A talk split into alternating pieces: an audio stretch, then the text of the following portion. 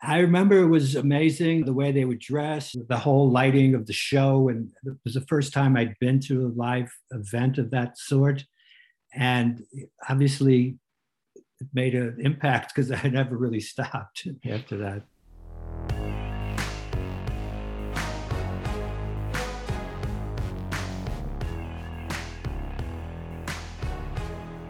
I'm Nic Harcourt, and welcome to another episode of The Sound of Success, the podcast where we talk with movers, shakers, and just plain cool people about music.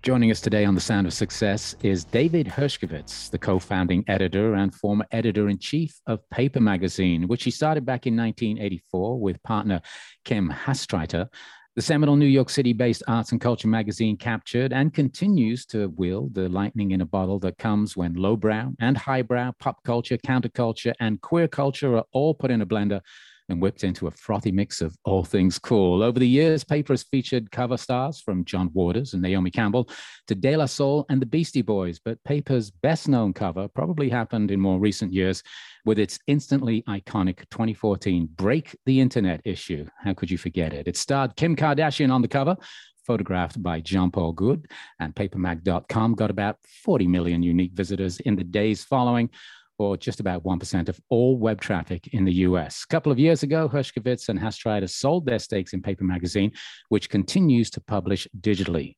These days, David, a longtime advocate for cannabis reform, has a podcast about weed called Light Culture, in which he interviews rappers, writers, artists, fashion designers, models, advocates, and activists and entrepreneurs who respect the other. David, welcome. Well, thank you. Nice introduction as well. Good, good, good. I hope we got a, a, lot of it in there. I know you've been spending some of your time in upstate New York. I live in Manhattan, but we have a place upstate in Phoenicia. Oh, is, Phoenicia. Uh, I know it very well. Oh, do you? Oh, cool. Yeah. Well, I got my start in radio in Woodstock. Oh, no kidding. WDST? Yeah, I was there from 1988 through 1998. It's where it all started for me. And I lived, uh, I lived in Boiceville. Oh. Um, my kids recently lived in West Shokan, so I, I know the area very well. Yeah, it sounds like it's not too bad a place to spend part of the pandemic, I'm sure. No, it was heaven here compared to what was going uh-huh. on everywhere else. Yeah. How, how has that been being able to pull out of the city and just sort of get into the, the countryside a little bit? I'm so fortunate to be able to do that. I've uh, had my family with me, my children, my wife, my dog. So, you know, I don't know how I could have done it otherwise. Talk a little bit about the beginning of Paper Magazine. How did you get started? What was your background in journalism? Prior to starting Paper Magazine, I worked on a weekly in New York. It was called Soho News, which was an alternative to the Village Voice, alternative to the alternative. And yeah. our distinction was that we were more coming out of the punk culture that was kind of taking over the city at that time and the voice was still very much you know hippie post hippie aesthetic. They didn't do fashion. We did fashion in the soho news and that's where i got my start in new york. And prior to that i lived in new orleans where i taught at the university of new orleans and was an editor at a, a local weekly there called the vieux courier. And shout out to new orleans by the way right now given the situation there Oh, absolutely. Yeah. Music was always at the center of paper. And the publication was unique in its coverage of the breakdance, rap, and graffiti scenes coming out of the Bronx in the early 80s. How did you get turned on to that world? And how did you make sure it was reflected in paper's pages? Well, I was very fortunate after the Soho News folded around 82. I was friends with some British French journalists at the time, French journalists from a magazine called Actuel and they were very interested in the whole hip hop scene. And one of the editor's apartments became kind of the center for a whole bunch of the legends of graffiti and hip hop today Afrika Bambaataa, Grandmaster DST, Futura, Dondi, Rammellzee, all of, all of those heroes of that era were hanging out there and they were organizing a tour to, to Europe. It's called the New York City Rap Tour. And I finagled my way onto that tour I mm-hmm. wrote a mm-hmm. cover story for the Daily News Sunday magazine, which existed at that time. Mm-hmm. And I became friends with all those guys. And of course, I was loved everything they did creatively, the music, the dance. So we had the Rocksteady crew with us as well. we had the rappers, we had just the legends, and and I became friends with them. And then when we started paper, incorporated everything they were doing as much as possible. Like Futura covered video games for us because I knew he was into that. Afrika Bambaataa did a top 10 list for us. You know, Mel Z was a model for a couple of photo shoots, things like that. So it was just something I fell in love with. I'd always been loved music. I love black music, R&B, and uh, so it just fit in exactly with what I was into. Now, paper was always associated with nightlife in New York City and documented the rise of the drag world as well, and the arrival of RuPaul and later house music, raves, uh, the rock revival. We talked a little bit about hip hop. How have you seen nightlife change over recent years in the city? And I guess that's a two part question. Maybe you could talk about how it was up until March of 2020. yeah, right. Well, a lot has changed. Obviously, have a long history, so I have a big perspective. Have been around with the sort of the beginning of the modern nightlife era in New York around 1980 when the Mud Club started. It was post CBGB's and it was a dance club, which CBGB's was a lot of things, but one thing it wasn't was really like a dance club. And in Mud Club, they played all kinds of different music. They were just very open to everything from the B-52s, uh, which I think was one of the first bands I saw there, to you know John Lurie, the Lounge Lizards, and Jean-Michel Basquiat's band. Mm. So it was all kinds of music. Everything was open, and that introduced me to this whole world of nightlife. Where, you know, for me that became four or five nights a week, going from one place to the other it was all very New York downtown, very small scene in a way, hadn't been really discovered until much later in the 90s when things started to blow up and New York came back economically, rebuilding itself after those terrible years of the 70s and, and even the 80s.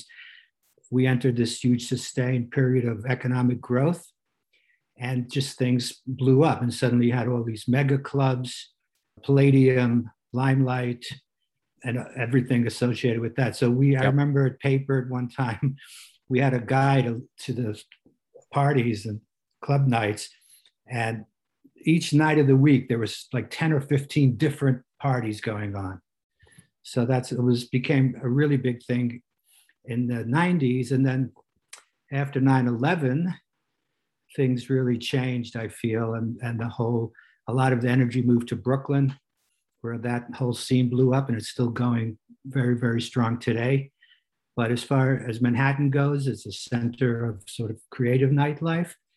That's for now, it's over. It may it may come back now. We'll see. Yeah, you know, you talk about the limelight, and I spent a couple of um, nights there that I vaguely remember. and you never that. left. I mean, I was like 24. Yeah, love that place. I, I guess we have to see what what happens as we sort of move into uncharted territory right now. Clearly, promoters and artists and, and venues in particular were hoping that things would uh, begin to move back to normal, but again everything seems to be on hold. But look you, you spend a lot of time in, in, in manhattan. Manhattan has to come back in some way shape or form. It just has to. The energy of the city is just too great not to don't you think? Yeah, uh, definitely. There's the critical mass of the city of so many people, even now, squeezed into these streets, and it just creates a lot of opportunity for nightlife. It's not going to go away. It's very hard to duplicate that kind of ecosystem in any other location because everything is so spread out. And in New York, you can go to numerous places in one night, and that's really one of the fun things about it. You don't have to drive, and it's just very accessible. At the same time, we also have a huge creative community of musicians, DJs. During the COVID lockdown, Tompkins Square Park, where I live, is, was just a hotbed of music. And all of these like really good musicians who typically play in the clubs who had no place to work mm. were playing in the park. And it was just, you know, you could walk around and see four or five different groups playing different music, really good stuff. You you mentioned that things moved to to Brooklyn in the zeros. Do you see any other places, any other boroughs that are about to develop? I know we've been hearing about Jackson Heights and Queens for a yeah. little bit of a while. Yeah, there is some activity there, especially in the like sort of the reggae dub scene. There's some still some parties going on there that sound really cool that I would love to go to. I haven't had a chance. Uh, you know, given the big ethnic makeup of Queens, and I think the the gen the generally movement towards a global sound that we're hearing in a lot of uh, contemporary music today opens the door to see what's going on there too. You have your your Indian, your Southeast Asians, you have your Caribbean, you, you have Chinese, and all kind of ethnic groups. I expect them to be contributing. I got one more question before we jump into the music questions, and that's like culture and your interest in marijuana reform and cannabis uh, legalization. Do you think America is ready to fully embrace this idea of loosening restrictions? I mean, clearly we've seen it in some of the more uh, progressive states. Where do you think we're at, and what do you think m- needs to happen for it to not just be on the West Coast or the East Coast or cool places like Colorado? Well, New York is still waiting. So even though they've loosened the grip here a little bit, and today you can legally or quasi legally, but no one's really going to bother you if you smoke a joint in the street mm. in New York. So that's a big deal in a way. And I'm very excited in some respects because of the alternative underground cannabis culture that's been a part of New York for you know many years since the 90s at least it has a chance now to come up and express itself. And it's a great counterpoint to the corporate cannabis culture that's more prevalent in the business side of things. So New York has this rich underground creative cannabis world that I expect will make a huge contribution. So, you know, to your question, what was going to happen? I think this is just going to be a slow rollout. And once New York gets its act together, it's going to be a lot easier. And, and it also becomes an economic issue. Obviously, people realize that there's money to be made. There's the whole mm. social justice aspect of it, which is super important now to kind of pay back the people who were unjustly jailed for possession of cannabis. Right. Yeah. So that's a big issue in the community that everybody is really aware of. New York is making very special rules in order to make that become a reality by requiring people who have been unjustly prosecuted to be involved in the different dispensaries. So I don't know. I'm, I'm optimistic. Either way, I think it's here. And you know, and psychedelics are coming as well, and uh, because of all of the health and wellness and aspects to it with regard to PTSD, and and it's just a huge uh, amount of learning there and possibility that's been snuffed for so long that it's it's really important. That's why I believe in it so much. It's not just like, yeah, we like to get high and listen to music. That's really one been very important part of my life. That's what everybody's been thinking for many many years, obviously. But we've now become aware of uh, the benefits of the various chemicals that are in these drugs. So you mentioned psychedelics. I think that's Oregon just legalized that. And I know that New Jersey just made things a lot easier around marijuana. And I guess it's really just a, a matter of knocking down the states one at a time, huh? Right. But it's really up to the government at this point, uh, the federal government, because the states, as they have been doing, are slowly, you know, becoming coming around. But until the federal government makes the banking uh, side of the business legal, it's going to be very difficult for it to become like a national thing. And it's, it creates a lot of unnecessary problems. And uh, Senator Schumer has presented a bill addressing that. And it doesn't look like it's going to happen anytime soon, but at least it's on the table. If you're just joining us and finding yourself in the middle of uh, this week's edition of The Sound of Success, our guest is David Hershkovits, uh, the co founding editor and former editor in chief of Paper Magazine. And now we're going to turn to my uh, questionnaire. Here we go. What, David, is your first musical memory? Oh, my first musical memory. So I'm an immigrant. So I came to this country when I was five. I didn't really speak English. So somewhere along there between five and 10 years old, my cousin gave me a bunch of 78s. And I remember the Teen Queens, uh, for example, the sort of doo-wop era of R&B music. So that kind of opened the door for me to that. I guess she thought it would help me learn English too. So not that's, sure. That's, that's not a bad idea. We might need to explain 78s to some of our younger right? some some of our younger listeners. Totally. I mean, before there were LPs, there were 33s, and then there were seven RPMs. And so it was just a big LP. It was the size of, of a regular LP of, that you would have today, but it just spun around faster. Very, and, very fast. And then you had a single, and that's all you got on one side. I, remember my dad had a bunch of those things kicking around, and uh, you had to be really careful with them because they were made out of Bakelite or something. yeah, you dropped them. That was, that was yeah. the end of that. Yeah. What was the first music you bought with your own money? So I'm a little embarrassed by this, but I'll have to tell you anyway. That's okay. the Purple People Eater by Sheb Wooley. Oh wow! Was a one-eyed, one-horn, flying purple people eater. he sings. A lot do you well. remember that? Oh, it yeah. was a it was a novelty record, and I don't know why it, it's just caught my fancy, and I just loved it. And How old do you think you were? young teens, early Right. teens, probably. Right. And the second one was Peter, Paul, and Mary. I've got a hammer. Nice. Uh, also, just uh, you know, to remind your younger listeners as well, in those days we just couldn't access music that easily. So when you had a record, it was a big deal, and you would listen to it over and over and over again. That's how I grew up. let's talk about concerts. What was the first concert gig you went to with, without your parents or uh, any adult supervision? So we didn't really go to concerts in my world in those days very much. Certainly not before going to college, but I do remember going with a friend uh, driving to Long Island from Brooklyn, which was a big deal back then, to to a club slash bar to see Martha and the Vandellas. Wow.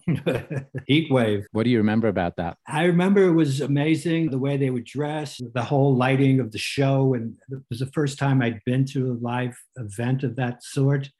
And obviously, it made an impact because I never really stopped after that. What do you listen to when you want to dance, David? So when I want to dance, it's funny because I don't really. What I do is listen to music, and then when something comes on that makes me want to dance, I get up and start dancing. So I, I have a, a you know kind of a back ass approach to all of that. I don't really think. What am I? I think if I had to decide what I was going to do to listen to the dance, I really wouldn't know. I, I could throw on like a Stevie Wonder. I could throw on um, any of those old hip hop songs that I love.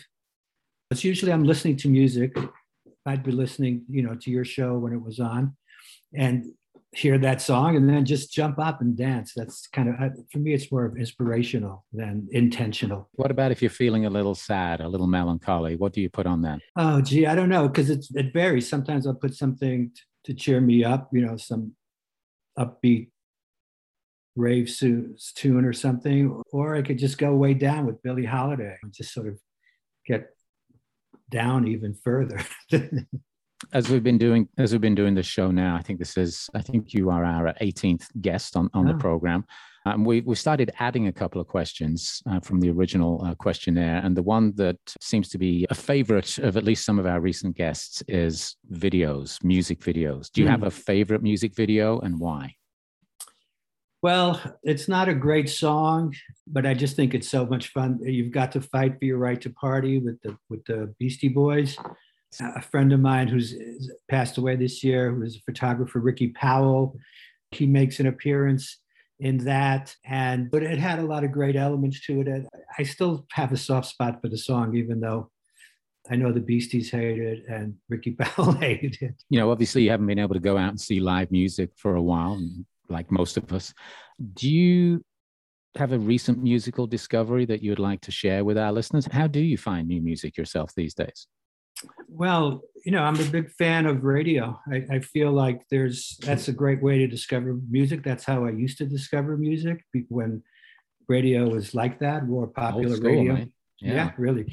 So there's a couple of shows I like. Jeremy Sole on on, on your old station. Yeah. He, he mixes it up. KEXP I like. Uh, Kid Hops has a, yeah, he has a great show of reggae, mixes up like old and new reggae and turn there. And then on a whole other level of a different kind of music is WNYC uh, in New York has a show called uh, New Sounds, which is more of the kind of experimental, instrumental for the most part kind of the children of Philip Glass and Steve Reich and people like that who are nice, yeah. sort of mixing ambient with beats, and more like Eno-ish things. So those are kind of my three, because I know when I listen to those shows, I'm going to hear music that I hadn't heard before. And I, I typically will write it down and then go to Spotify and see if I want to hear more.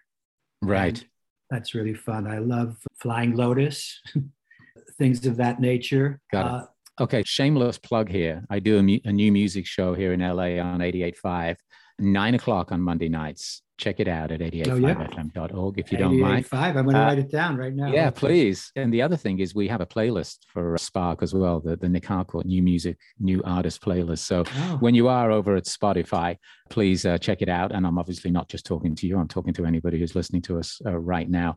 And those shows, uh, they're called the nine o'clock news, they're archived at 885fm.org. But let's see, do you have a band or an artist that you love but feel they never got the the big break or the attention they deserved?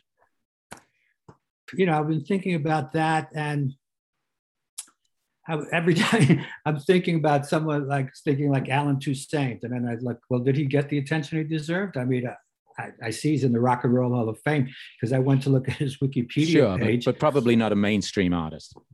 Yeah, so he's somebody I've, uh, you know, because I lived in New Orleans, as I mentioned, I got totally immersed in the New Orleans scene. And this is in the 70s when Allen Toussaint and the Meters and all of the greats were still alive. Ernie K-Doe, Lee Dorsey, Fats Domino, Clarence Gatemouth Brown, the legends of that area. That's that regional music that were big hits at one time, but then had faded. But we're all performing locally, whether it was a high school prom or just in a bar like Lee Dorsey's Ya-Ya Club. I remember uh, the Clash came down one time to see him perform and later took him on wow. the road with them uh, to New York when they came. You know, the, just the New York, New Orleans was really important to me musically. And I was just totally immersed in that. And, and Allen Toussaint, obviously, I started looking into it, and everywhere I looked, he was there. No matter who, Dr. John, the Meters, Professor Longhair, Fats Domino, you know, he Allen Toussaint was all over. And then recently, just before he passed away, not that recent, maybe five years ago at this point, I was in New Orleans for a New Orleans Film Festival, and he performed live in a park there. And I got to see him with his whole band, which was one of the best concerts I've ever seen. Fabulous. Do you have a band or an artist that you would describe as a guilty pleasure? Something that you don't, don't usually tell people? Yeah, this is how you really get to know me. The Carpenters. Tell us why. I just love the voices. I love the tunes. Karen Carpenter's, every time I hear her sing, I melt. Amazing voice, yeah. And the songs were just so great. I know they were huge stars, but I don't know if anybody thinks about them today, but it's definitely a guilty pleasure. No, probably to be quite frank with you, uh, it's been a while, obviously, since Karen Carpenter passed. And I, I, know there's been a couple of tribute albums over the years. And if you can ever get a hold of one of those, ladies and gentlemen, boys and girls, you really do get to see how good those songs are when they're reinterpreted by other people. But that's a good one, The Carpenters. I'm, I'm impressed. Thank you, mate. We're just about done. I have one question I always like to ask at the end of these conversations, which is how are you feeling right now? Well, I'm feeling really good because I'm here talking with you, and you know, somebody who I've looked up to all these years from my musical education. Uh, so that's really good, and uh, just getting back into the fall swing of things in New York. I'm expecting to be very busy, and hopefully things will be lighten up a little bit so people could still relax out there. But I'm optimistic. Hey, listen, man, it's been such a pleasure talking to you. I'm really grateful that you took a little bit of time to talk to us about uh, some of your musical background uh, on the sound of success. David Hershkovits, thank you, mate. You're welcome. Thanks for listening. The Sound of Success is produced by Elizabeth Thompson with myself, Nic Harcourt, for Spark Network. Our theme music is by Keita Klein. For more episodes, find us on Spotify, Apple Podcasts, and at sparknetwork.com.